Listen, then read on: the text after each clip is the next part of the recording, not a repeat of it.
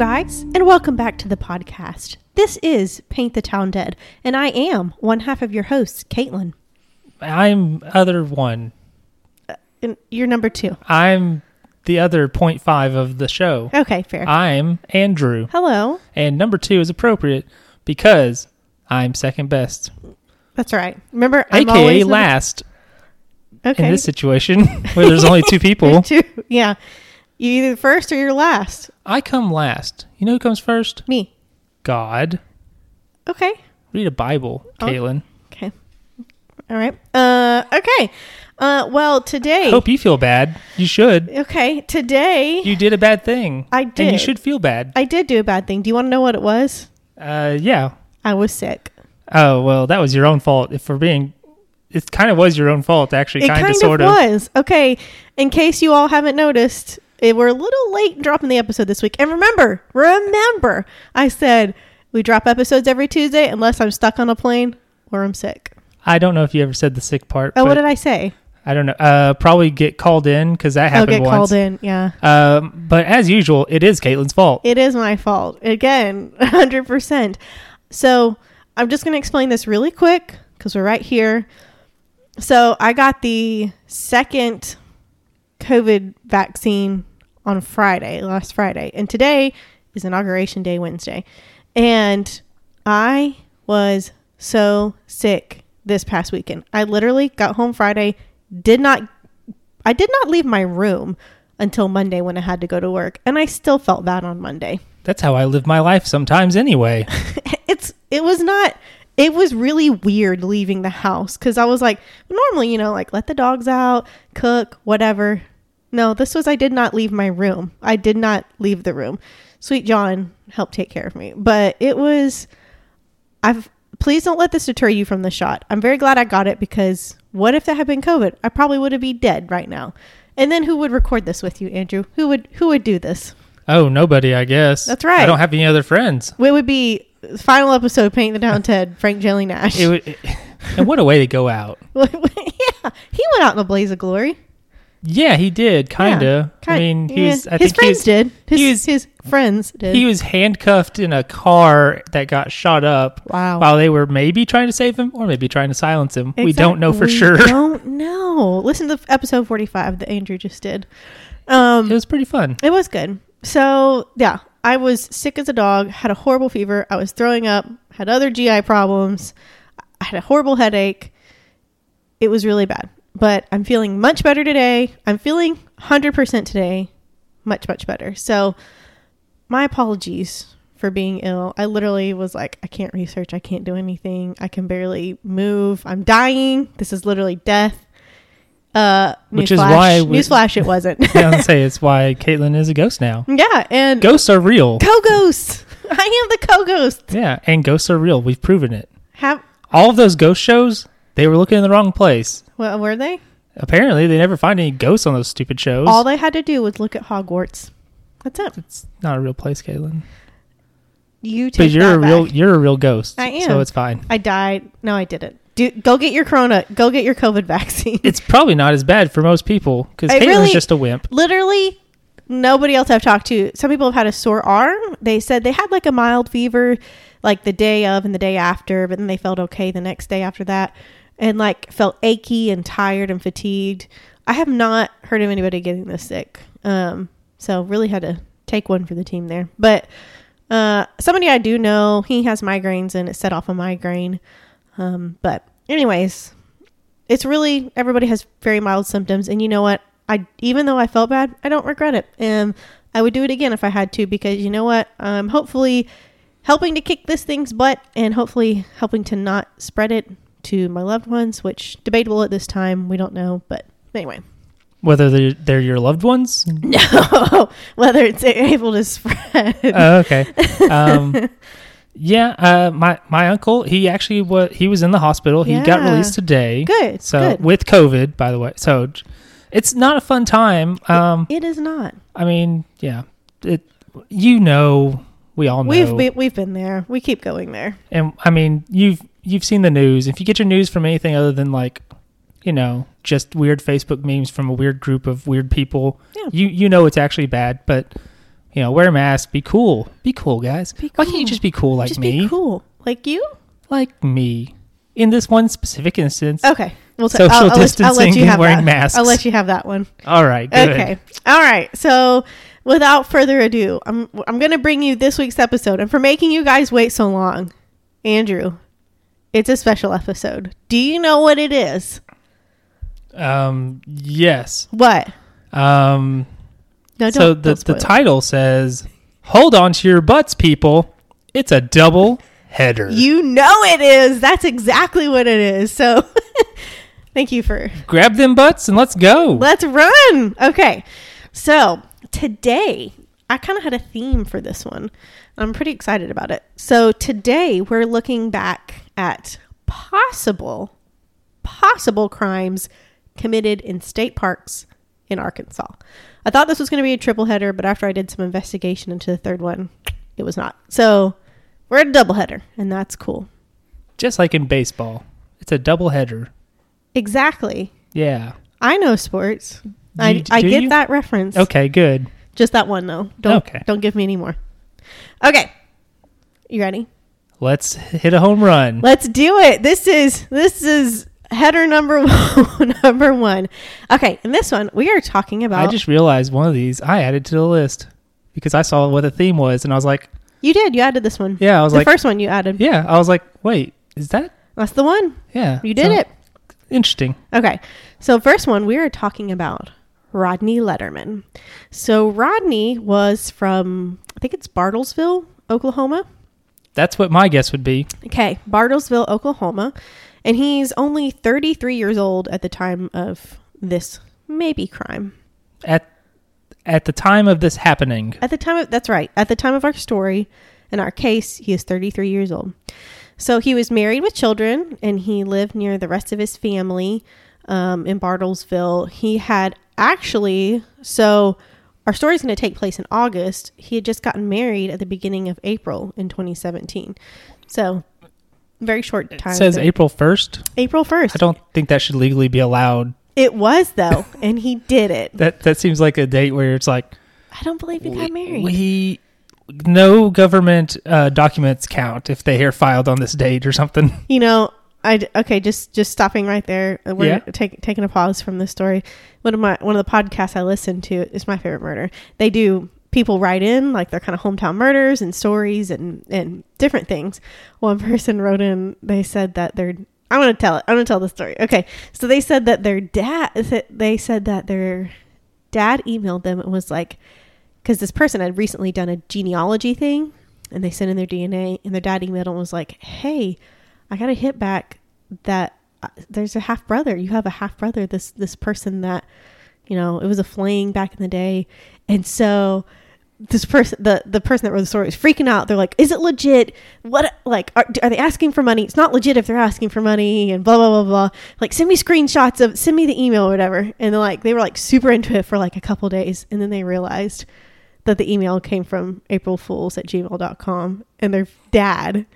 Yeah.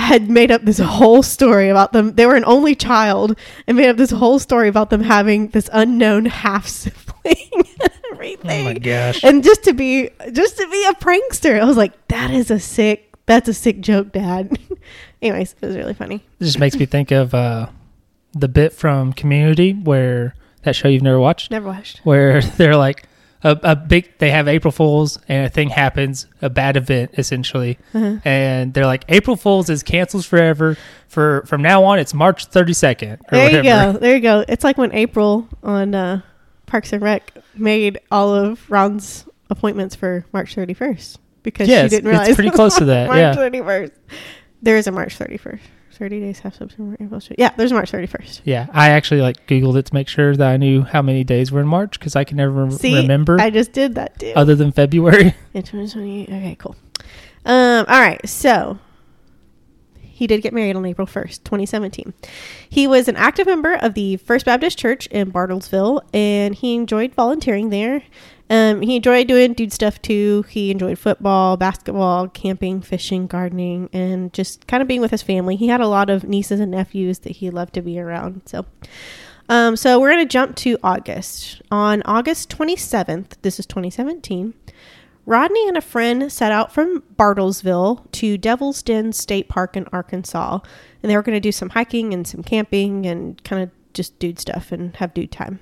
So on the 28th, they left the 27th and they camped there that night, the 27th. They got there that night. It's like a three hour drive. Camped there that night.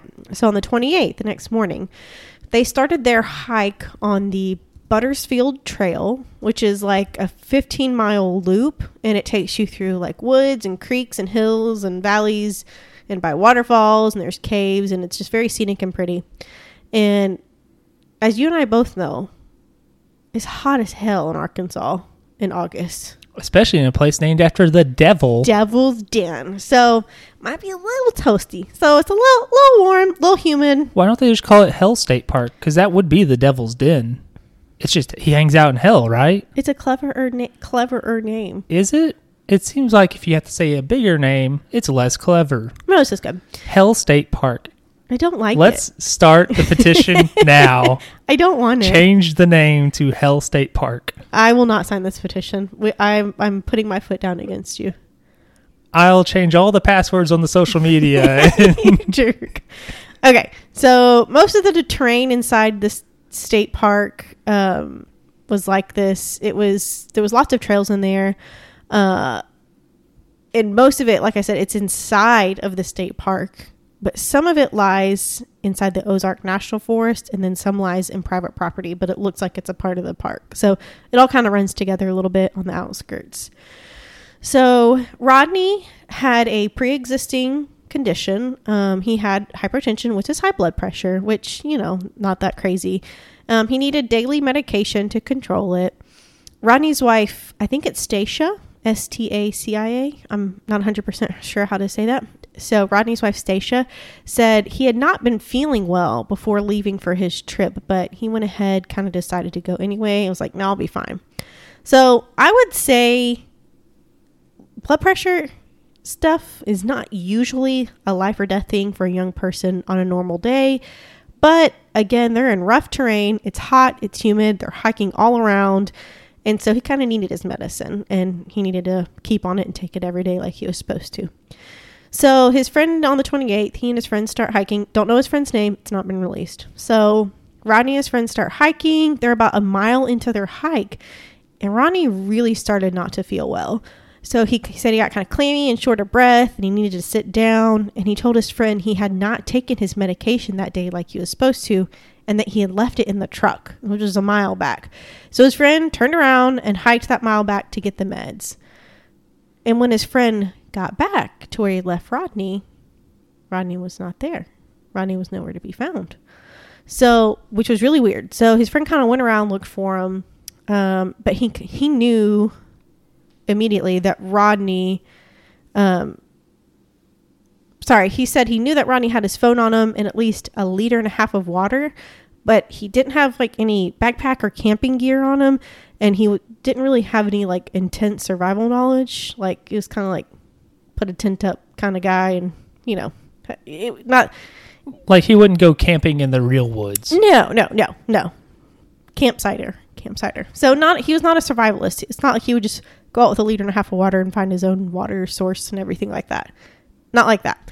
So his friend was like, something's not right. That's bad. His friend quickly reported him missing to the rangers at the park, and a search then ensued for a missing hiker.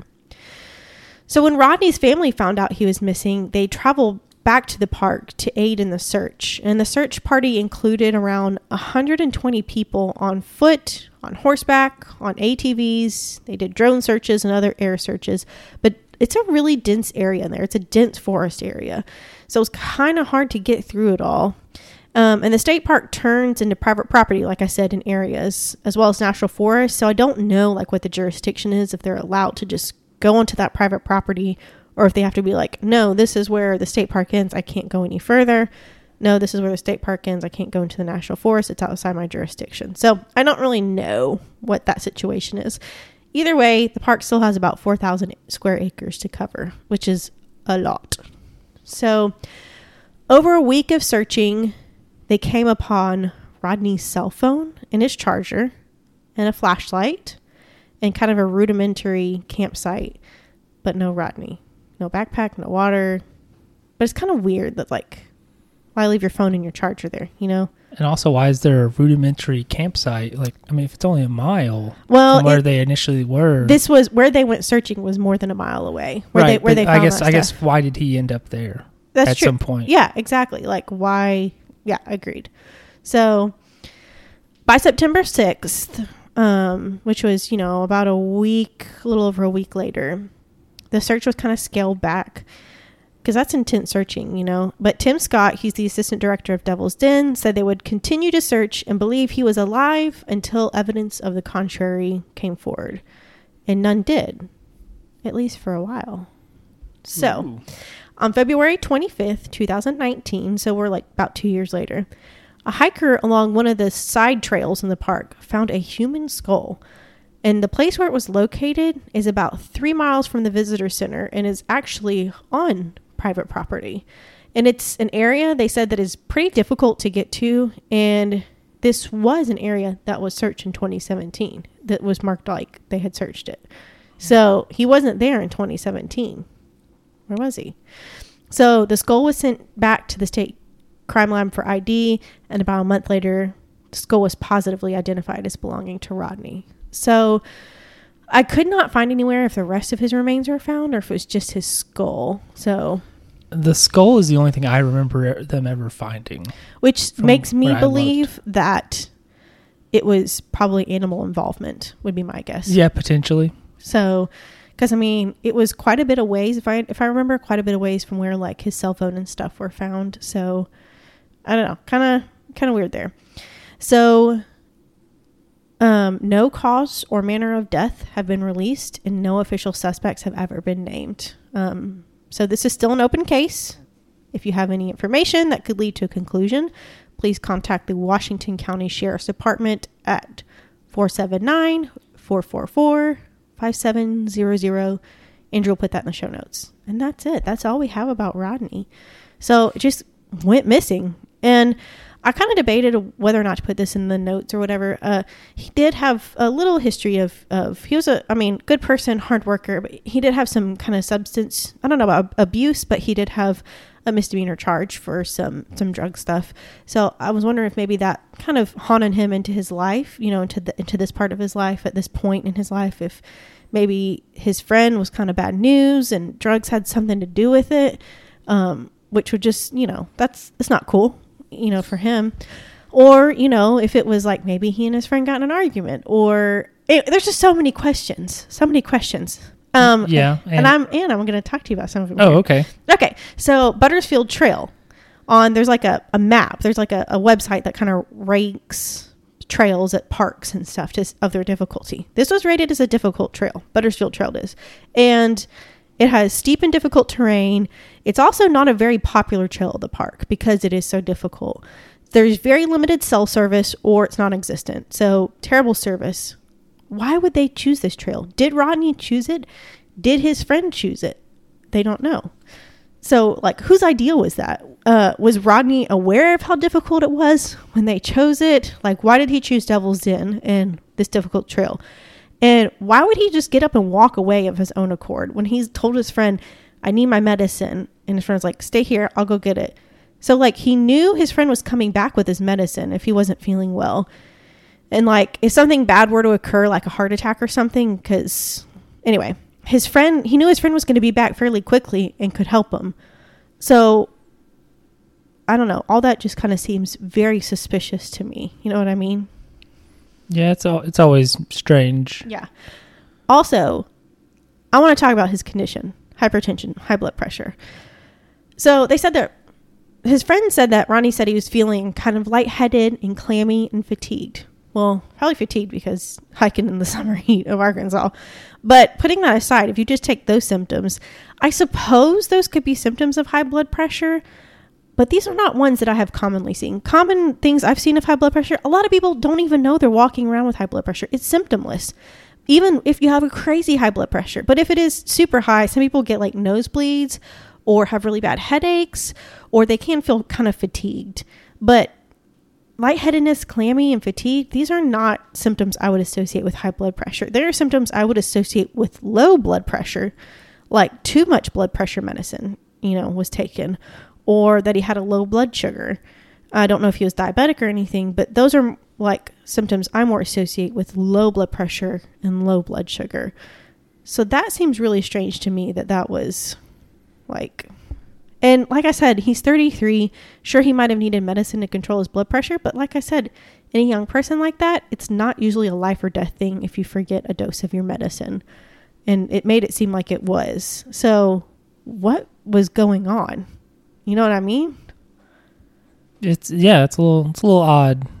Yeah, I'm very my my suspicions are peaked for this one. So there's no really resolution. You know, I I feel like at least maybe his family has a little bit of closure, like he knowing he's there. You know, the rest. I hate to say the rest of them, but you know what I mean. Like he was there at the park. You know, it's not like somebody took him or anything. Like he dece- he was deceased at the park, but how and why and where? You know, because it was just his skull found in that remote area. Where where's the rest? What happened? Answer my questions. I don't know though. no, I'm just kidding. Hopefully somebody does. That's why I will put the phone number in there. Exactly. Somebody always knows something. Anyways, that's not a very long one, but that is story Ronnie Letterman's case. So that is our first header. Let's hit our double header. Let's uh let's get on the ice. Home get run. out there. Woohoo! Okay. This one was a really interesting one to research. It has a lot of twists and turns. So, this was recommended uh, by someone I used to work with. Her father in law actually worked with the victim. So, this is the story, and you might have heard of it, of John Glasgow. Here we go. Okay, so John was about 45 years old. He's around 45 at the time that our case occurs. He was a very prominent businessman in Little Rock, Winter City. He was the chief financial officer and VP of DCI Contracting and Construction Company, which is like a really big um, contracting and construction company in Little Rock. In fact, they do stuff all over the country, but it's based out of Little Rock, and he was VP and CFO.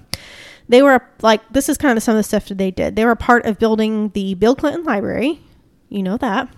I sure do. You do. He was a part uh, DCI was a part of building, I think it's the Heifer International headquarters, which yeah, is it's really close to the Clinton Library. yeah. So they were, he was a part of that. DCI was a part of that. And if y'all don't know, Heifer International, it's like a Like a charity type thing. yeah. The thing they always told us when we were kids, when they talked about it. they teach people how to bef- raise animals Yeah, they they basically go like. "Hey, we're gonna get instead of giving money or whatever to people, we'll give them a goat, yeah. and then they'll be able to use that goat to they'll sell the milk and et cetera, et cetera, and cheese, so on and so able to eat forth. and drink. Yeah. Yeah, so it helps helps helps people out Yes. that way. in other in other places. So it's a cool cool place. So Heifer Or International. I guess I guess a cow would make more sense as an example since it's called heifer, but you know well, they do heifers. They do they Yeah, do they do they do cows, all of them. Yeah, yeah. they do all kinds of stuff like that. Yeah.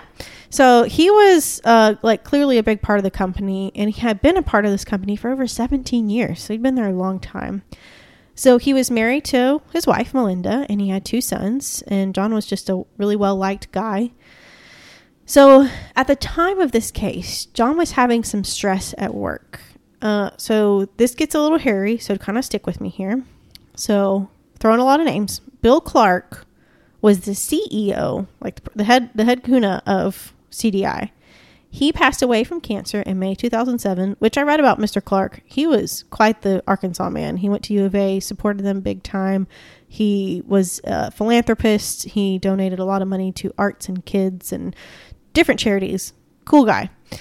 So, Bill Clark, CEO CDI, passed away in 2007. He had a large share in the company he was CEO of.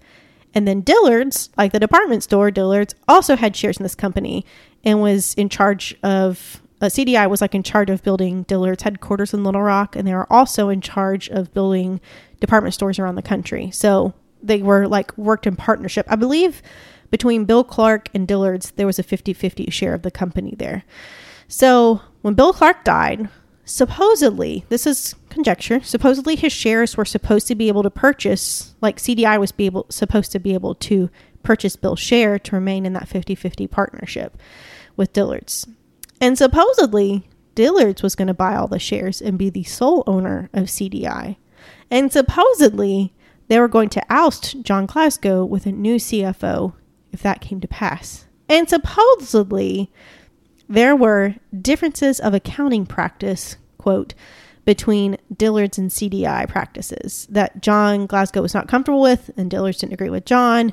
He said he had received messages of a threatening nature from someone at the company, and not like "I'm going to kill you," like "Well, we might just replace you," threatening type Mm. The accounting practices. So money. I've I've done some business classes. Don't Uh-huh. don't worry about it. Yeah. Um, You sure have. I've done accounting one and two in Mhm. college and some other stuff. So I don't I, I didn't do the research on this. I don't know the details, but companies do have differences in how they do accounting.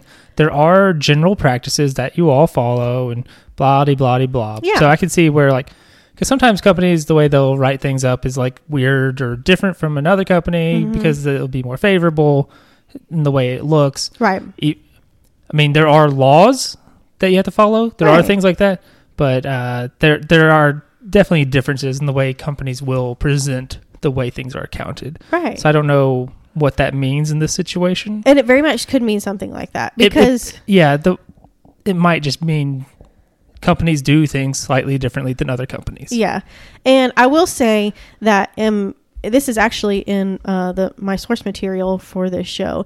There was an open letter um, that. Well, we'll talk about that later. We'll get to that later. Okay. Um. Okay. So, anyway, so a lot of stressful stuff happening at the time of this case for John. He was like really, really stressed out. And in the days leading up to our case, Melinda, John's wife, said she saw John cry for the second time in her life. And the first time was when Melinda's mother died. So he was really stressed out. And um, through all the stress, though, John kept his cool and he never expressed any thoughts of self harm or suicidal ideation to anyone, which doesn't necessarily mean anything because some people, well, you know, they're thinking of harming themselves, they're not going to say anything. But, anyways, just put that putting that out there. Interesting of note, I did read somewhere in one source that apparently three days before our case begins, John also received a three hundred dollar bonus from work. And I'm not sure why. Say that say that number again. Three hundred thousand. There it is. Not three hundred dollars. Okay. Yeah, I was like three hundred dollars. That might be great for you or me, but No, I'm for sorry. Mr. CFO, that ain't nothing. Three hundred thousand dollar bonus for work. I'm not sure why though, but something other. We'll get to this in a little bit. Something else happened three days before our case takes place. We'll get to that in a minute. So, anyways, so that brings us to the day. We're going to talk about the day our case takes place, when it all starts. What kind of started back then, but anyways. So, on the day, we're at January twenty eighth, two thousand eight. We're almost what? How many? Eleven? Mm, I'm not good at math. Oh my god, That's uh 13 years. 12, thirteen years ago almost. 13, yeah. Um. I was Uh, still thinking of 20. You were thinking of 20. 21. Yeah. So we're almost at 13 years ago that this ta case takes place. John leaves his home in Little Rock around 5:30 a.m. to head to work. Uh, so, but uh, spoiler alert, he doesn't make it. Nobody knows his whereabouts. He's not answering his phone. And around 2:30 p.m., Melinda finds out that he never made it to work. So she immediately knows something's wrong. Nobody can get a hold of him. That's absolutely unlike him. She reports him missing. And they the hunt is on. And of course, police take it seriously because this is a prominent CFO, a prominent businessman in Little Rock, and so they they don't waste any time, of course. So investigators immediately checked cameras along the route first off that John would have taken to get to work. And they see him there. And but they checked the cameras at work and he never made it to work. His car never showed up, never pulled into the parking lot. They don't know where he went. So the next day, January 29th, when investigators obtained cell phone records, they found his phone pinging from a cell tower near Petit Jean State Park, which is my favorite state park. I love Petit Jean. Been there a lot. Love that place. I like their meats. They I have a freezer full of them right now. Do you know that? Petit Jean meats. I didn't. I'm going to steal them now. I'll consider it. I don't need a lot of meat. I said I'm going to steal it. It's not a consideration issue here. If It theft, will be stolen. theft is not something where you're like, Um, I'll, okay, allow, I'll allow it. I guess it's okay. No, that's something where you had no choice in the matter. you did it. Is there bacon in there? Their Yes. peppered bacon is very good. I have some peppered bacon. I'm gonna take some of that. Maybe we'll see. We'll see. So, cell phone pinging near Petit Jean. So they go to investigate at Petit Jean and they find John's Volvo parked outside Mather Lodge, which is like when you pull into Petit Jean, the main area, it's this big lodge. They have a restaurant that overlooks this beautiful outlook at Petit Jean. And it's kind of like the community center gift shop area. So, anyways, that's where you park. Um, and inside of John's car, first, they find it's unlocked, which is very unusual. And his laptop and cell phone are in the back of the car, which is like, nobody's going to do that. Nobody's going to leave an unlocked car with a cell phone and a laptop in the back of it. Red flags. So when they dusted for prints to find evidence, there was nothing. There was no prints. Not his prints, not anybody else's. It had been wiped clean. Suspicious. So a tourist that had been visiting the area excuse me, provided two timestamp photos from the parking lot of the lodge that show John's car there the day he disappeared. So that would be the 28th of January. And then one for the next day, the 29th. So it like so it so showed that he was there the day he disappeared because there was conjecture of whether he had actually been there the day he disappeared. Well, this photo proved that he- least car had been. So da da da da da da. So it seems like he may have gone straight to Petit Jean from his house, but they're not really sure.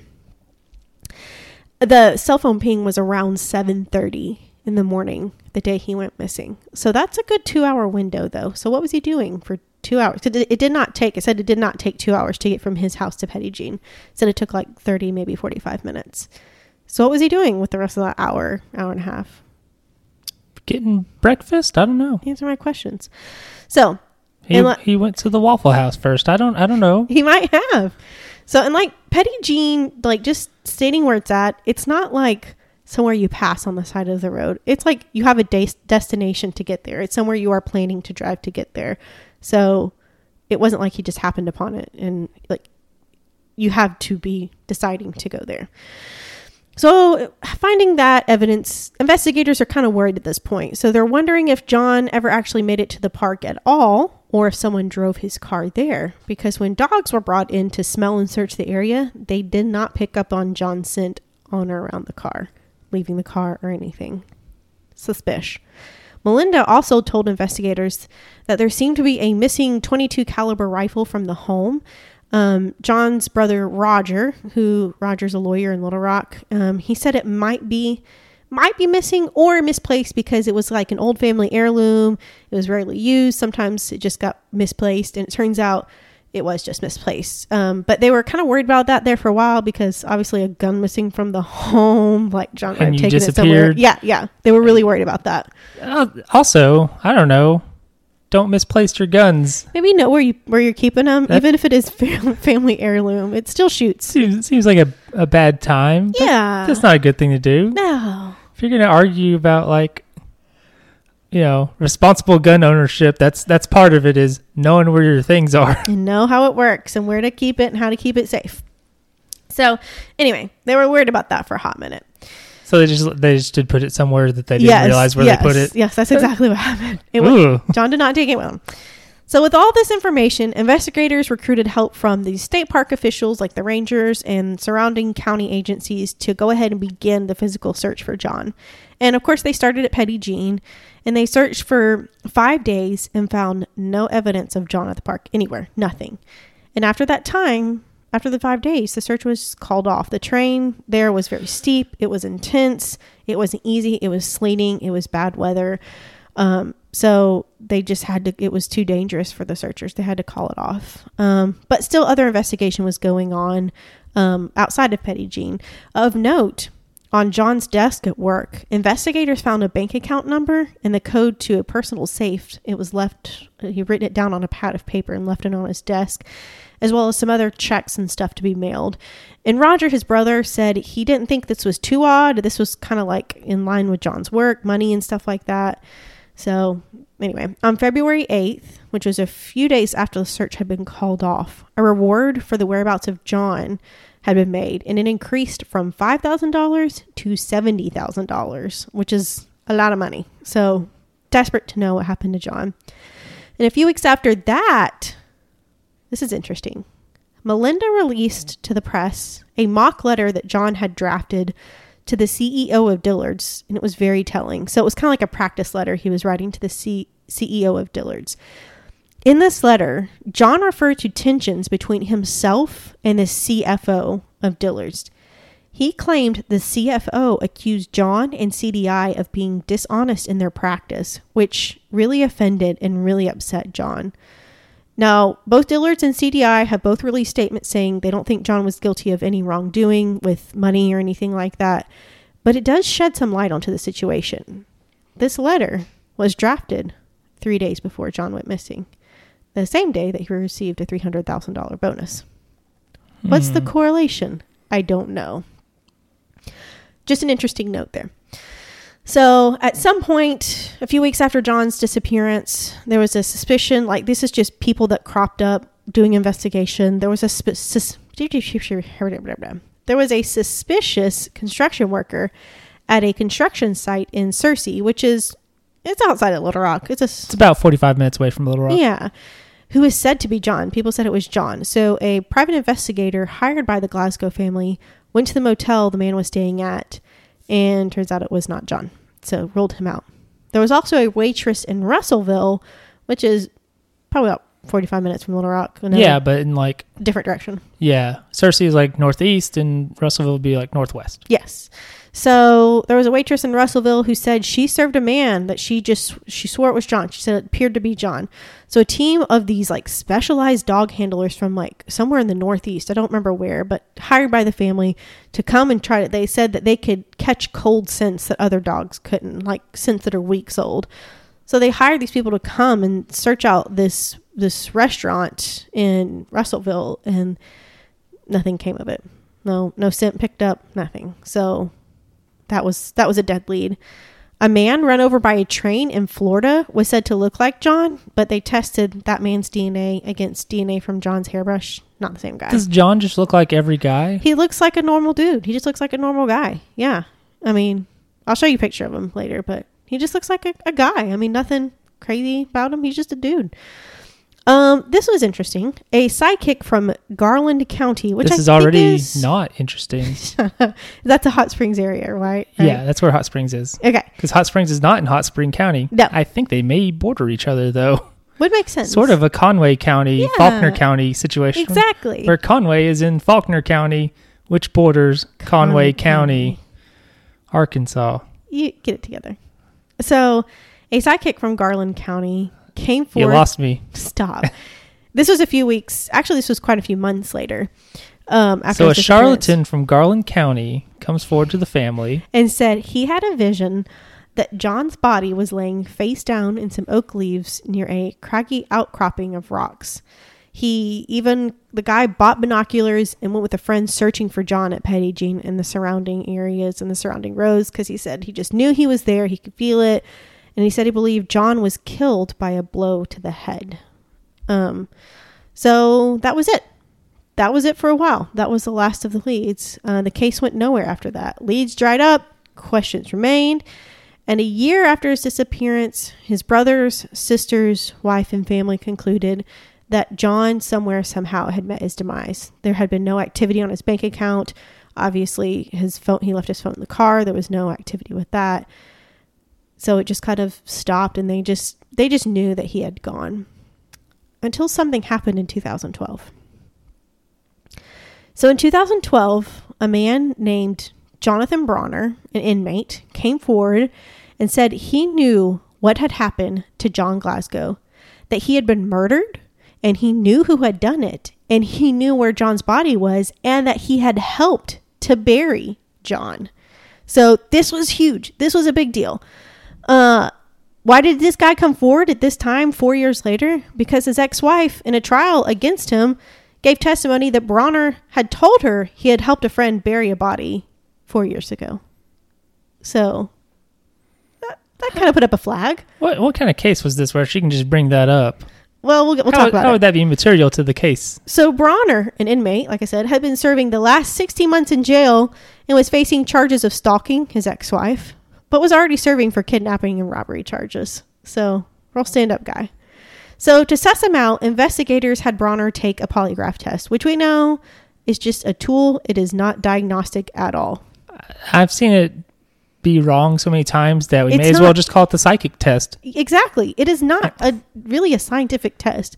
So, but the investigators had Bronner take a polygraph test. They asked him questions strictly about the body buried where he knew it was, blah blah blah. Not that they kind of left out questions like is this John Glasgow? Because they want to keep I don't know. That could have they said it could alter the results. But anyway, he he he totally passed that polygraph test. His lawyer, in fact, said he passed it quote easily, and so they're like, okay, well, we have this polygraph, we have this guy's word.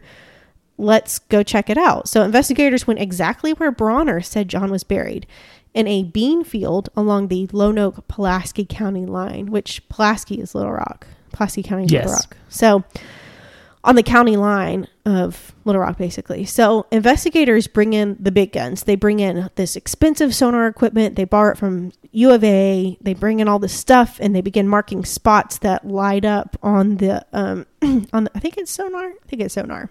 Sonar uses sound. I think it's sonar. They, they, They look use in the ground.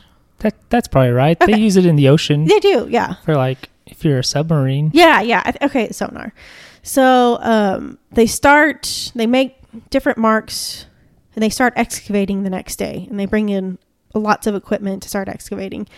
Each spot that they've marked, each new spot that they've marked, they dig up, and each one turns out to be nothing. There's nothing there. The only thing they found are some Indian artifacts, some Native American artifacts. So, in the end, that's all it was. It was nothing. Bronner had straight up bold faced lied, and there was nothing there. This lie had cost thousands of dollars, manpower, hours, and he admitted to his fraud. So, with his fraud, Bronner was charged and sentenced to 10 extra years on the sentences he was already like serving or whatever. It's weird that he, why would he do that though? There are so many stories of false confessions. I for- know, but I, I guess I just I wonder why though. Because why did why do why kidnap somebody? Why rob somebody? Well, for money in at least one of those situations, but like, what's he getting out of this one? attention, fame. He probably got to go with him to the dig site, which means he got out. He got out in the fresh air. There's nothing. A bean field, cool. I- what a great field trip that is. Uh, hey, it's So I can get and I get stuck with ten more years because I'm a dummy. Well, What a weird thing. Like, why would you do that? I'm just telling you, there's no rhyme or there's I- no logic. I don't understand anything about this. Like, I don't understand how the body thing comes up in whatever trial. I like where his lawyer's not like that's immaterial. That's an objection. I'm not a lawyer, but that seems like something you would do. I object. I object because this has nothing to do with this whole case that we're talking about. I I'm just and telling then you. he's is it- just and he's just like, yeah, Honestly? yeah, I did it, and it was this guy, and it's here. Like, what? Why would you do that? I mean, honestly, what probably happened was that uh, she said that thing to try to get him behind bars more, which sounds like he needed to be.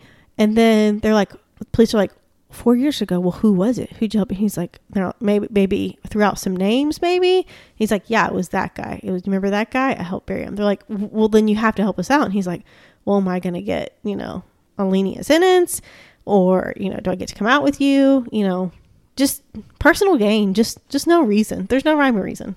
I don't know. I'm not this guy. I mean, I know, I know people lie about stuff like that all the time. There's like false confessions in cold cases and stuff. Hundred percent. Yeah, we, yeah, I, just don't, Yeah, agreed. don't do that, people, because it, it it doesn't lead to anything good for anybody, not even you. Life lessons from Andrew. Don't lie on the stand or about anything. Or yeah, So that's how that's how the case sat for a while. It's for a few years. I mean, it just kind of that's where it stood. That was the last like real big thing.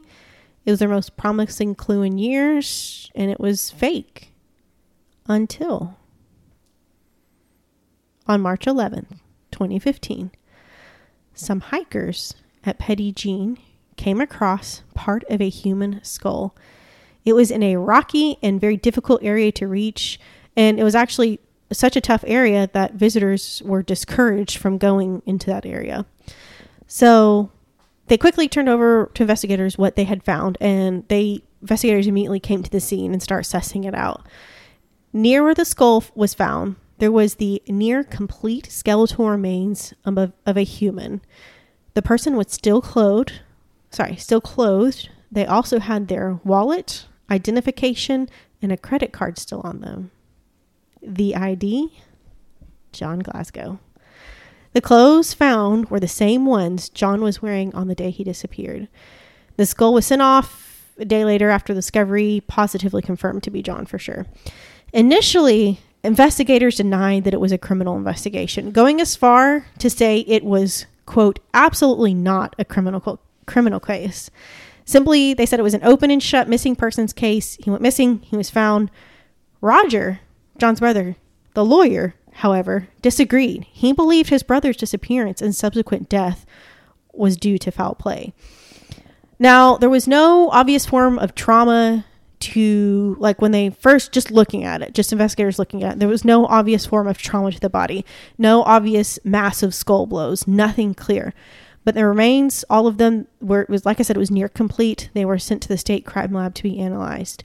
And about a month after John's remains were discovered, the state crime lab released their report. John's cause of death could not be determined, which means it could not be ruled out that he had been murdered or foul play was involved somehow. Could be natural, could have been murdered. It does seem very difficult to find out cause of death in a lot of cases if all you're working with is skeletal remains. Unless there's like an obvious blow to the head. Right. If there's like, your knife head marks. is destroyed in a way or something. Yeah. Right, right. Or like obvious, like sometimes Like uh, knives knife will marks. go past ribs or something, Yeah. and it will take a nick out of the rib bone. Yeah. Otherwise, I feel like if, I don't know, could you tell if somebody had had like swallowed a gallon of cyanide and then turned into a skeleton? I don't, you know, I don't know if that would, you know, If that would get into the bones somehow or. because you, especially if they, if they stay in that same area and not. This is kind of graphic to talk about, but if they decompose in that area, if the cyanide would have some kind of biological effect on maybe like the calcium in the bones or something like that. Sure. Or get- or just like anything that's not Right. straight up, you know, destruction of Of body. of like skeleton. skeletal. Yeah. So uh, I can imagine it's pretty difficult. Even, but I was thinking, even strangulation, there could be damage to there could be a cracked hyoid bone, and the little bone on your neck right here, kind of like where your Adam's apple is, that's your hyoid bone. It's kind of like a floating. Bone. I call it an Andy's apple. It's not. It's not how it works. Why not? I'm not Adam. I know you got that from a show. So Did I? So uh, What show? so the uh, what show is that from? It's from Parks and Rec. Do they say that on Parks and Rec? Yeah, He calls it an Andy's apple? I think so. I don't remember that. So I'm going to Google that and see. so like I said, foul play, murder, could not rule it out.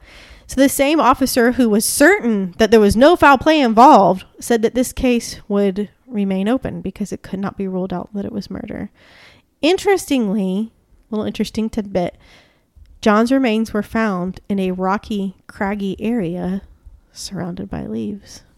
Believe what you will. And that is where John's I mean, that's case- just playing the odds at that point. It is. If you disappear at Pettigene, it's, It's a, gonna be it's a rocks and leaves. mountain and there's lots of trees. It's going to be rocks and leaves. What are you to what are you talking about? They Yeah. said his body was found like on a on a rocky outcropping. So that makes me think like a ledge almost. Also, I feel like if the psychic knew so much, he should have found him instead of letting some doesn't- random hikers do Doesn't it. work like that. It's because he's not a psychic, he's a charlatan. So that is where John's case remains today. There have been no substantial leads in the last six years, but what I do hope is that John's family did have some closure and some peace of mind after his discovery as they were able to lay him to rest. And I also hope for them that more answers can be found. And that is the story, the case of Rodney Letterman and John Glasgow, which, like I said, possible crimes committed in state parks. Maybe nothing. We don't know.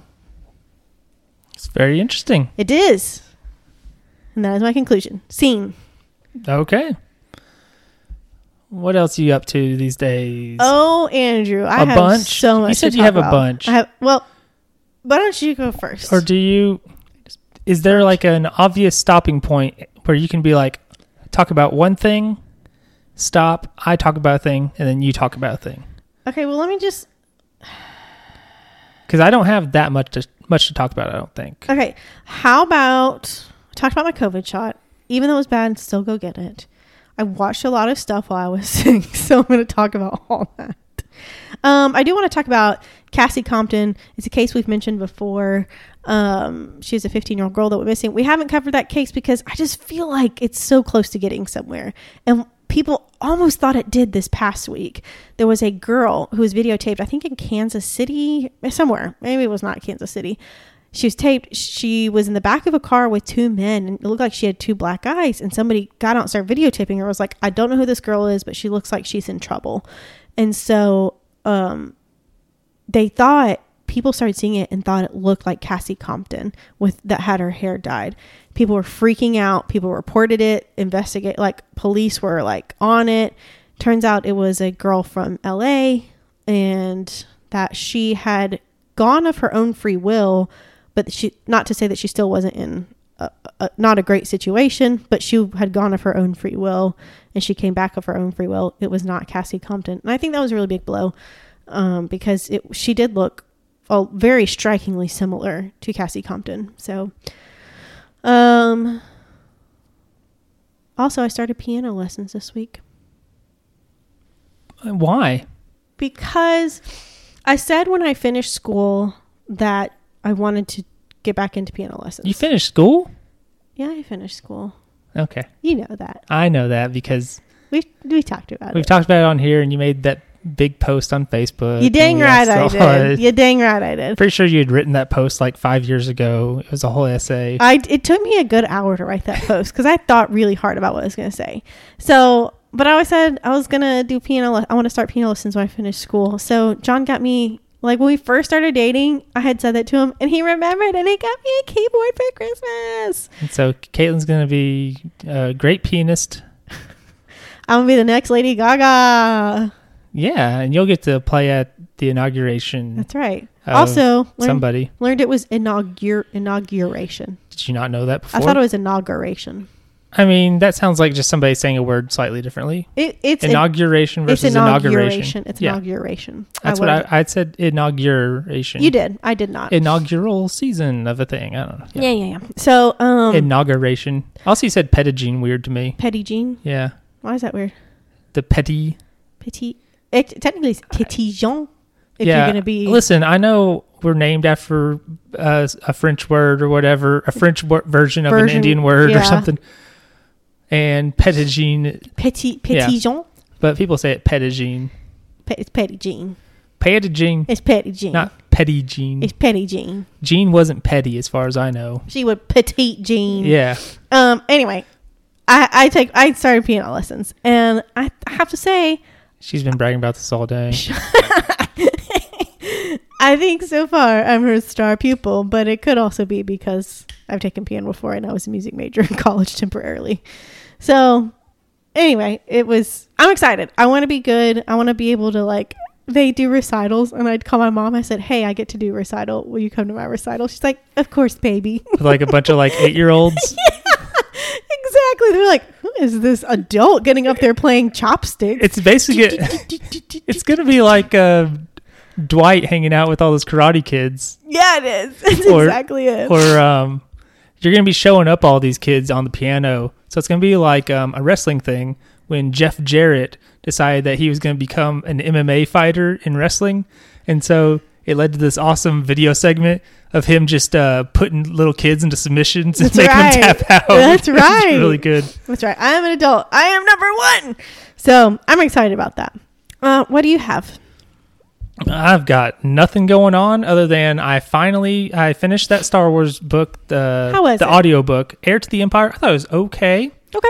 Uh, it's the first book in a three book thing. Is this so- the one you waited from, for from the library? Yeah. Okay. Uh, you, I'm and then wait- you got it. Yeah, I'm waiting on the second book to to come through for me. Come on, whoever has it, let it go. Jeez. Come on, yeah. I uh it's pretty good. It's weird though because it it goes back to I think this book was released in like 92 or so. So this is before the prequels. So it's before like terms like the Sith were like well-known terms for people. Warlock. So instead of saying Sith, they refer to people as like just dark Jedi instead. There's like weird stuff like that, like because it's uh, it's like one of the first. I think it is pretty much the first book that created the expanded universe of like all the books that would go on, and yeah, it also reminds me of um how fantasy names because Star Wars is basically fantasy. It's not really sci-fi if you really think about it, um because there's Okay. space magic yeah. uh like how I would never know how to say their names if it weren't for like audiobooks or movies. Mm-hmm. Um we talked about this a little bit. Your example was Hermione from Harry Potter, which is just a normal name if you're English, I think. But, But, uh, yeah. listen, we're American, and for Yeah. until the movies came out, it was Hermione. Yeah, and you're not the only one. That was everybody was Yeah. like that. Um for instance, there's a guy in there. His name is C'baoth. It is spelled C apostrophe Oh no, B A O T H. Caballoth. Th- Yeah, there's no way I would have guessed how to say that right. Yeah. Um, another thing is it's weird because they they make references to the Clone Wars, Mm-hmm. but it's before the Clone Wars have been made by George Lucas. Oh. And when they were making expanded universe stuff, George Lucas was very specific, like, do not touch too much on the Clone Wars because I'm going to do that someday, which he eventually did. He did. It And was so- not great. Yeah. So the TV show is good though. Oh, okay. Um, it does what the movies tried to do. Okay, But the movies were too short to be able to do what he wanted. Uh, Fair enough. but it's just, it's weird because C'baoth is a clone from the Clone Wars era, and he is a dark Jedi. How does that work? So it's just like, um, I I think it's because it's it's what people thought the Clone Wars would be before the Clone Wars we knew what it was. We thought it'd be like, oh, somebody's cloning Jedi and using those Jedi to replace, like using the clones to replace the Jedi and enacting an evil scheme or something like that. Mm-hmm. And so I think that's what people were like. He's like Timothy Zahn, the author, was trying to like vaguely touch on what the Clone Wars might have been without actually stepping all over it. It's just it's just weird. There's weird stuff like to that. step all around it, and it makes it weird. yeah, especially when we know eventually what it became, right. and especially like the Sith, like how that is so ingrained with like what Star Wars is now. Mm-hmm. But what's weird about that is that Sith was a spi- was supposed to be used in the original movie. The original version of the title crawl was supposed to mention the Lords of the Sith, and there's a deleted scene where that admiral guy with the terrible haircut, who's like, "This battle station is the strongest," blah blah blah. He's there's he says something about like Darth Vader being a Dark Lord of the Sith. So like, the Sith term has been around. It's just never got used. It's just kind of weird. Until now. Yeah, until 1999, and actually before that, Yeah. even. Yeah. But um, and I've been reading Light of the Jedi, the High Republic book. It is really good so far. Um, You the- need something non-Star Wars in your I'm life. going to eventually. Um, the the bad guys are basically like space Vikings Cool. called the Nihil. They're pretty cool. I Yeah. like them.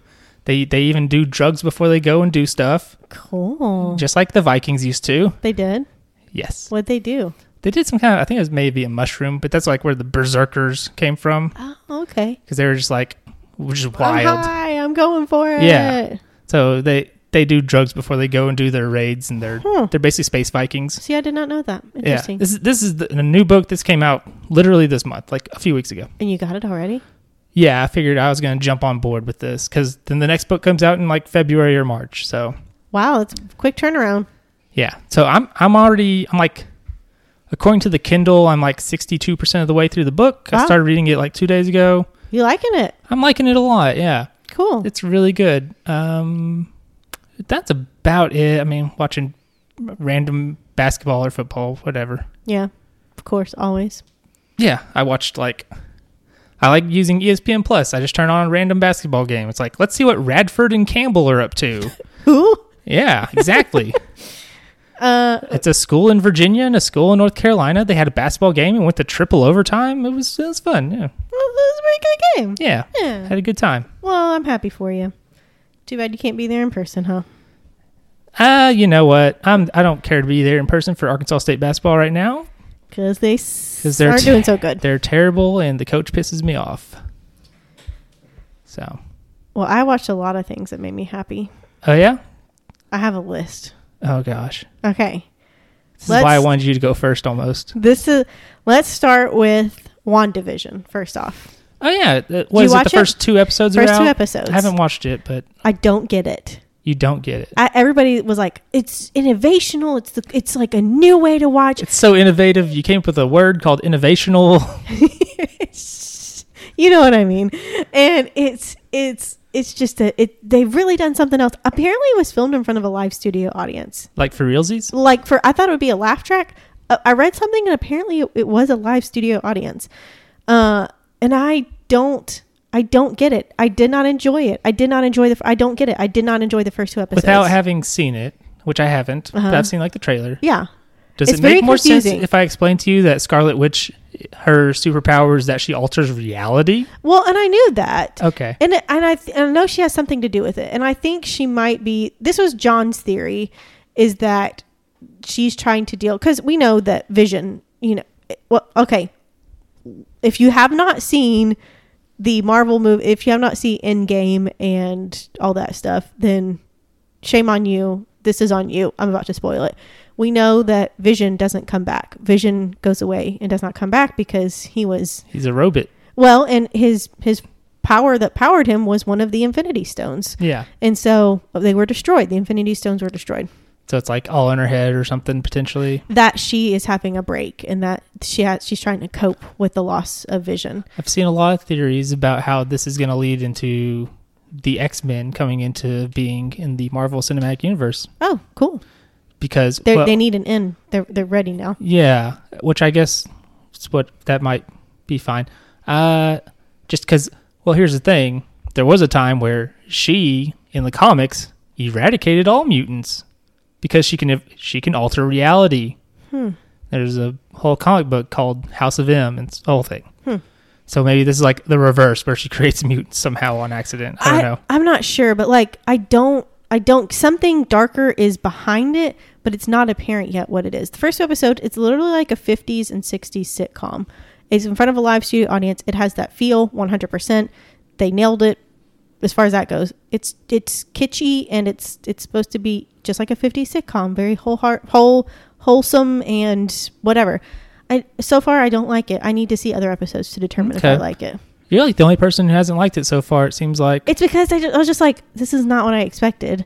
I didn't really know what to expect, but anyway, that was not it. So I know that it's going to progress and darker stuff is at play. It already has a hint of it in the first two episodes, very briefly, and you're like, "Whoa, what was that? That was really weird. Something, something's not right." And it's like she's trying to maintain a control on something. It's like, it's almost like she's trying to maintain a reality, that reality, American, Amer- like wholesome American life reality. Sure, like holding on to like a, a false nostalgia. Right. Sort of like certain people do today still about certain things, but don't even worry about it. Um, but yeah, I I'm mostly happy. I haven't even seen it. I'm Yeah. happy they made it Me too. because I like that they're doing the weird things Yeah. with it. And it's like that's I how I felt about Joker. I was like, I didn't care for Joker, Yeah. but they did a very different weird thing with Yeah. a comic book property, Yeah. and I like that they're able to do that now. Yeah. And like I love Paul Bettany. He's the actor that plays Vision. He's My mom was complaining about this. what? that uh it's the typical Hollywood thing of where it's like a 50 year old man with a 20 something year old woman. How it's Is like, he really oh, that old? He's like way older than Elizabeth Olsen. Well, I wouldn't know that, but I, I like them together. They have good chemistry, and I, I really like Paul Bettany, and I like Elizabeth Olsen. I think she's pretty good, and she does well with her role as as Wanda. And she's in love with a robot. I mean, yeah, it's great. So, anyways, I need I need more episodes to determine if I like it or not. I'll leave it at that. It is up for it is up in the air right now. And it is one of those, it's releasing weekly now or know, something. I'm so Are they doing it on about that. Fridays like they did Mandalorian? I don't know. I'm not sure. Because maybe it'll be one of those things where it's like I wake up at four in the morning and watch the final episode like I did Mandalorian so I can avoid all the spoilers that were just Do like erupting. do like me where you want to talk about it every week, and I was like, no, I'm gonna watch it all at the end, and I did. well, except you don't seem to want to watch this all that much. You seem kind of I need more to determine if I like it, and I will watch more. I will let you know at the end. Um, let's see. True Detective. Have you ever watched that show? No, I've heard the first season's good, the second season's bad, the third season's good. Yes, I watched the first season. I literally n- normally stuff doesn't bother me, like watching stuff, because you know, we have a true crime podcast. I mean, come on. I like true crime documentaries. So it's True Detective. Well, it's not a true crime show. It's it's it has uh what's his name? Woody Harrelson and It's Matthew McConaughey. Okay. And great. It was great. It was really well done. It was very dark, very gritty. When I say very dark, it was very dark. When I finished it at 1:30 in the morning, I um I just um I, I had to I stayed awake for about an hour just looking around thinking I could hear and see things. It was it was very dark. Very well done though. Love it. I'm gonna start on the second season. I've also heard it's not very good, so I'm just gonna trudge through it. The third season takes place in Arkansas. So I'm really excited about that. Also, a friend of mine, they borrowed his Bronco because it takes place like in the 90s. They borrowed his Bronco for the filming of the show. And they used it. It was a white Bronco for the because it was the, the episode O.J. with the O.J. chase. Simpson chase. Yeah. It was not, While but the New York Rangers uh, Stanley Cup parade was happening at the same time. uh, sure. But it was. I, I thought that was really cool having a little connection there. So I can't wait to update about that. They're anthol- anthological, so neither none of the seasons have anything to do with each other. So I could just theoretically just pop to the third season and watch it, which I might do. I don't know. We'll see. True Detective, HBO, highly recommend it. Um, uh, lighting it light, lighting it up a little bit. I watched Derry Girls. Have you seen that? Is that the one where it's like Irish, Irish people? Northern Ireland, and they're in oh, it's Londonderry. Northern Ireland. Yes, and it takes place in the nineties. Hilarious. I have to put the Oh, subtitles. it takes on. place in the 90s. So is, is there like an IRA storyline? Yes, yes. Well, that sounds um, not so light, It's- unless you're talking about the light from the fires of Molotov cocktails and car bombs. No, no, no. It doesn't. Anyway, it it it is such. It is hilarious. I have to put the subtitles on because their accents are really thick and Yeah, I wish I had done that when I watched that Irish show I watched, whatever it's called. Can't cope, won't cope, or won't cope, can't cope. I can't remember what the order was on that. huh. Anyway, Derry Girls. I cannot recommend it enough. I'm I'm laughing my head off. It's so funny. Also, make sure people know how it's spelled. It's not like cows. No, it's D E R R Y. Derry Girls. I don't know what you would find if you looked up Dairy Girls. Uh, um, oh, bad times. It's Yes. the internet. It would be not what you wanted, I'm sure. But Derry Derry Girls D E R R Y is on Netflix. So flippin' funny. It follows this little little group of friends, high school friends that are of girls that go to this Catholic school in in Londonderry. Oh my god, it's so funny. It's so sarcastic. It's funny. Um, now we're gonna go dark again. I watched the new Night Stalker documentary on Netflix. It was amazing. It was so well done. I saw that people were complaining about it because they thought it was too dark or graphic. Honestly, it's no more graphic than any of a, a bunch of other true crime stuff that I've watched or seen. But it was really well done. I love that they had the two detectives that were kind of heading the case, and uh, they they pretty much told their story. It was awesome. It was well done. I didn't know a whole lot about Richard Ramirez, the Night Stalker. Um, I knew who he was and his moniker, but I didn't really know like his crimes. That dude, if there was ever an incarnation of evil, 100% him. That's saying a lot because we've talked about a lot of messed up people, and I know about a lot of messed up people. and I mean, we just had like we just had this president. Boom, got him, got him. You Don't mean to get political, people, but j- boom, we did it. He's out of office. It's not that political anymore. yeah, it's fine. So just wanted to get my digs in. I just, know you did. Just got him. Just take that dagger, and I'm twisting that dagger into the. All right, calm down. Yeah. Anyway, Uh, so really recommend it. It was dark, but it was really well done. It was awesome.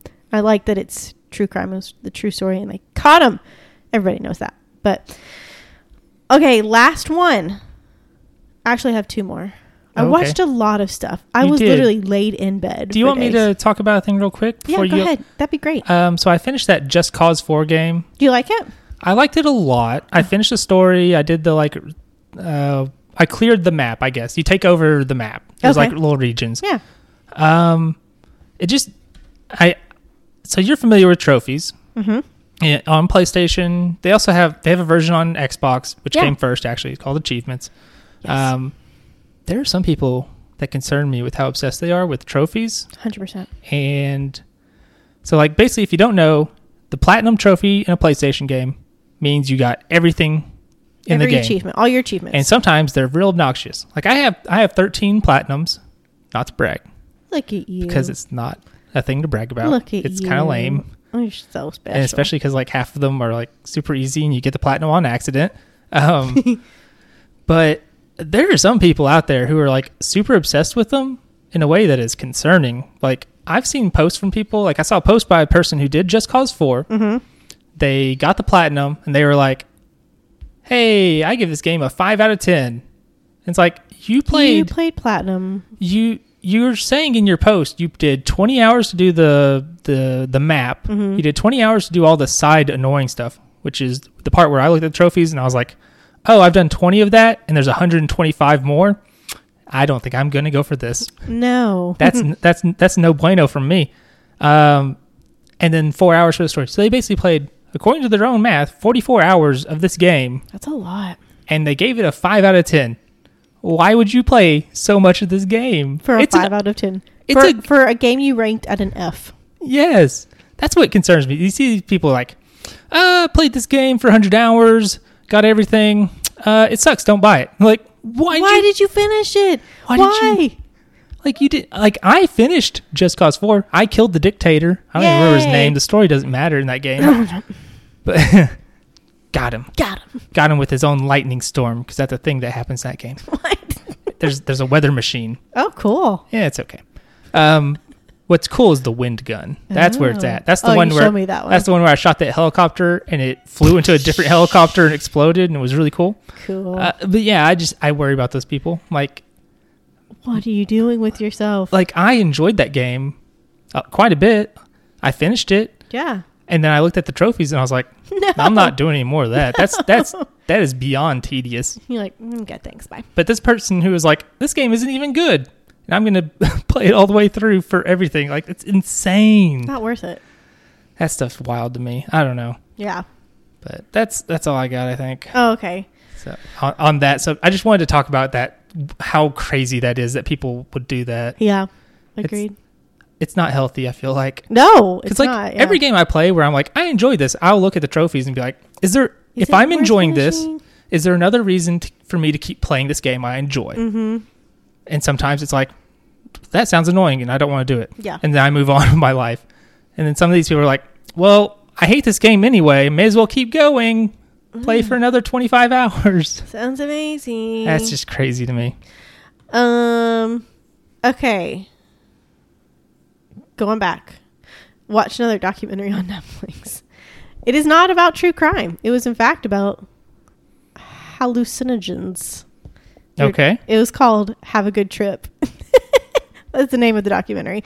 And they interview a bunch of Hollywood people. Nick Offerman, who plays Ron Swanson on Parks and Rec, is the narrator of this of this documentary. It was really fascinating. They just interviewed a bunch of people. Like I'm, I've never done any. I've never done acid. Never done mushrooms. Never done anything like that. Some guy injected mushrooms into his bloodstream. I saw that. got- started growing. He got infected. yeah, he, he was having organ failure because they were growing in his body trying or to something. grow. Yeah. Wild. Don't do that. Don't recommend that. Yeah. So, um, it was really, it was just really funny, and it was like kind of enlightening. Every, it was almost universal. Everybody said taking acid was a life changing experience, and like, you know, I mean, I've smoked a cigarette before. I've, I've had, I've ingested THC on some level before. Neither of those were life changing, and I've and I've ingested alcohol, and none of that was particularly life changing in any way. But everybody said that acid changed their lives. They said it just it was almost universal. Everybody said it made you it put you outside of yourself and you felt like one like everything was all connected. Every 100% of everything was all connected. You're all part of the same organism type thing. So basically, it turned into the the people from Avatar. Kind yes, yeah. I mean kind of And yeah. they used the their um Their little braid things. yeah, Yeah. as I saw it once called ponytailia. I don't like that. I love it. don't like that. But yes, very accurate. So it it was almost universal. It was all these bunch of comedians, bunch of different people were interviewed for it. Lots of lots of celebrities, and it was just it was very interesting. And they had a good. It was I enjoyed for even from a scientific perspective. It was very interesting to learn about. So highly recommend that documentary. Very well done. And I saved the best for last. Okay. I texted you about this. I loved it so much. So we all know how much I love Jojo Rabbit. I thought it was a wonderfully made Oh, movie. the thing with the uh, the wild people. What is yes, it called? It's called Hunt for I the keep- Wilder People. Wilder people. I keep wanting to call it wildebeests. I, I know it's wrong. Well, but it has to do with that. Okay. So it you, you have to watch the movie to see it. Is it on? What is on? Anything easy to access? Yeah. What did you watch it on? I think on? it was Netflix. Okay. It was either, it would have had to have been Netflix or Hulu because it was one, it had to be one of those two or Prime, Netflix, Hulu, Prime. It had to be one of those three. I'm sorry. Um, what what are you shaking your head for? Just embarrassed that you don't know. I know. Um, it looks like, according to Google, that it might be on Prime and Hulu, but I'm not. Sometimes it's weird. okay.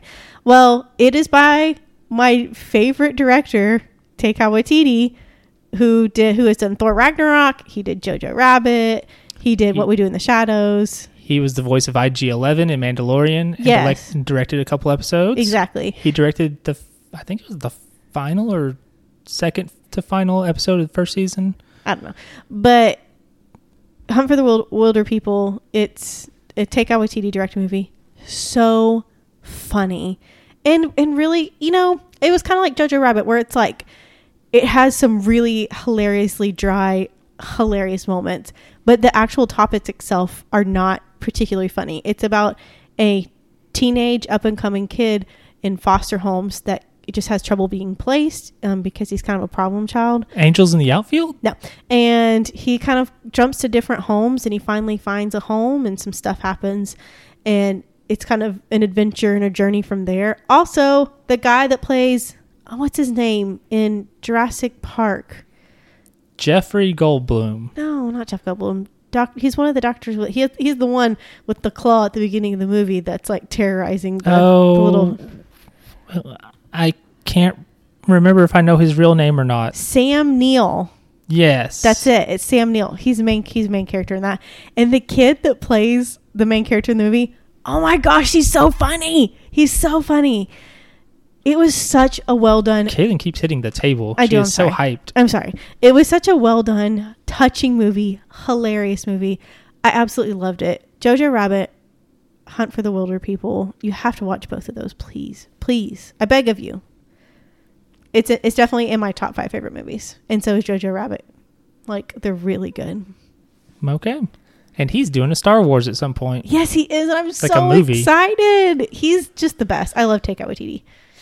Yeah, I wonder what that Star Wars movie's gonna be like. I guess he's doing the the fourth Thor movie.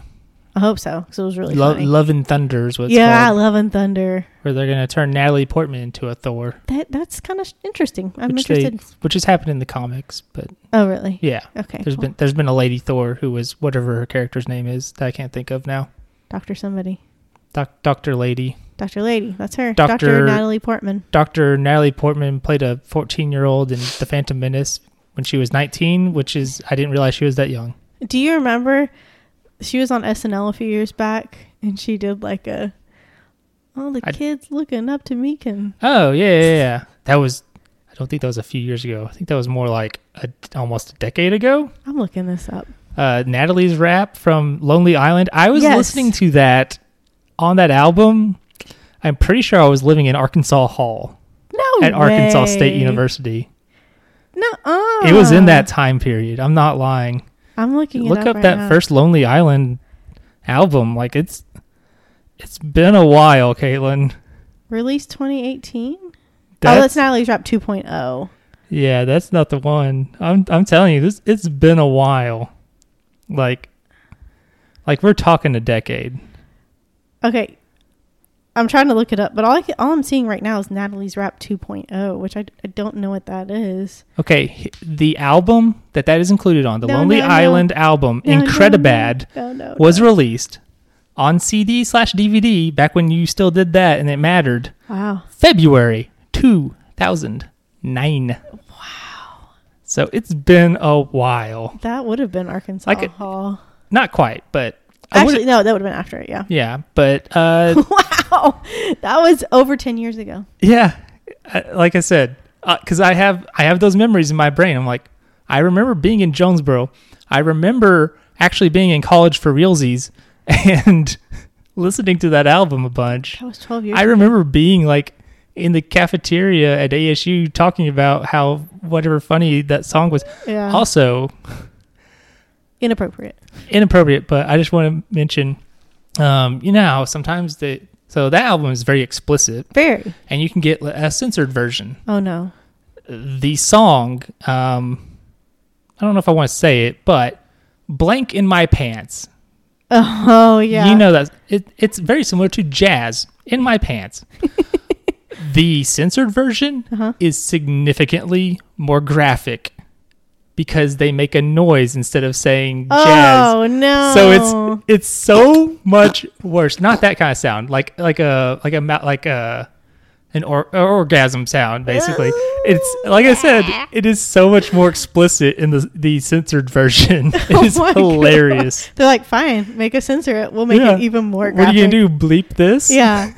so uh, I think that's worth seeking out if you just want to see that for a moment because it's hilarious. Oh man, that's bad. Oh man, yeah, it's been over a decade.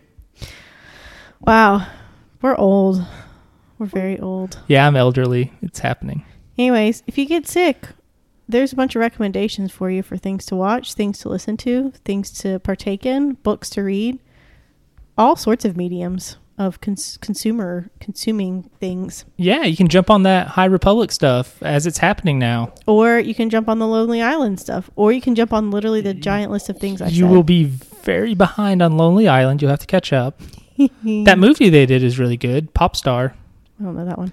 Uh, nobody watched it, but it was, it was Pop Star Never Stop Never Stopping. I think was the subtitle. Wow. It was that movie was actually really good, and soundtrack is really good.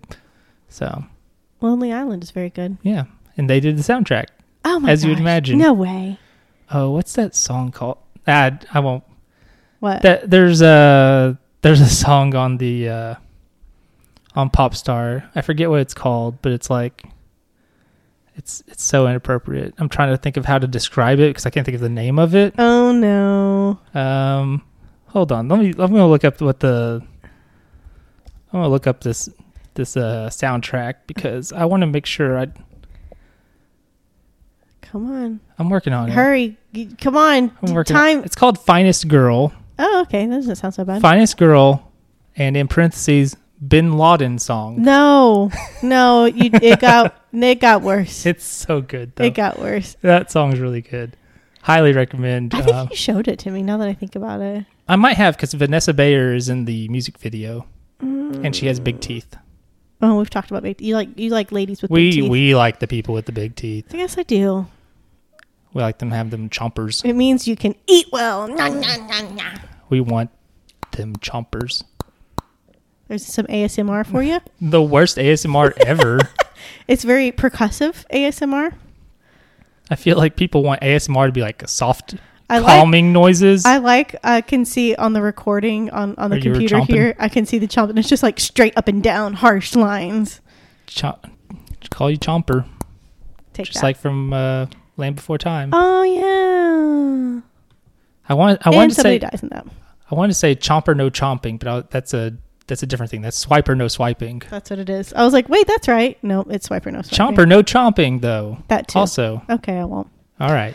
All right, Andrew, you got anything else? No, let's get out of here. Let's wrap this up. It's been too long. I'm just kidding. No, it's never too long with us. Okay, guys, thanks for being patient. I'm sorry I was sick. So this has been Paint the Town Dead. We drop episodes every Tuesday unless I'm stuck on a plane, unless I'm sick, or unless I get called in. So, I mean, I guess it happens. basically unless Caitlin ruins it. So pretty much, Andrew is fine. Andrew does fine with. He meets his time. Maybe we need to like schedule it to come out on. I'm gonna secretly. I'm gonna start scheduling it to be on like. I don't know. I'm gonna tell you it's a it's a Monday podcast, but secretly it comes out on Tuesdays. But you don't know that. but I have no idea. Yeah. Except I do because I'm notified when Sort- episodes drop. sort, sort of like um when you like turn the clock like forward, so people think they're like, oh no, I'm running behind. They go quicker. like like whenever at the office they changed all the clocks to five, Similar to that. and they just all start leaving. They, I think they did this concept in like an episode of I Love Lucy. All kinds of episodes, Eh, all kinds of I'll TV s- shows have yeah, done this. Yeah, Sometimes they do it the the gag ends up being that they turn the clock backwards, so they're actually like super far behind Yeah. instead. Oh, but yeah. Anyways, you get it. So, Paint the Town Dead. episodes every Tuesday unless something happens. My apologies. You can catch us on Facebook at Paint the Town Dead. You can catch us on Instagram, Paint the Town Dead, all one word. You can catch us on Twitter at PTTDpod, and feel free to email us at PTTDpod at gmail.com. Uh, please be sure to subscribe anywhere you can, rate five stars anywhere you can, like everything you can, please share everything you can any and all interaction you have with our social media and with our downloads. It helps everything so much. And we absolutely greatly appreciate you guys, every single one of you. And that's it. That's what, that's what I got. Bye. Oh, oh, okay. Guys, we'll see you next week. Thanks so much. Goodbye.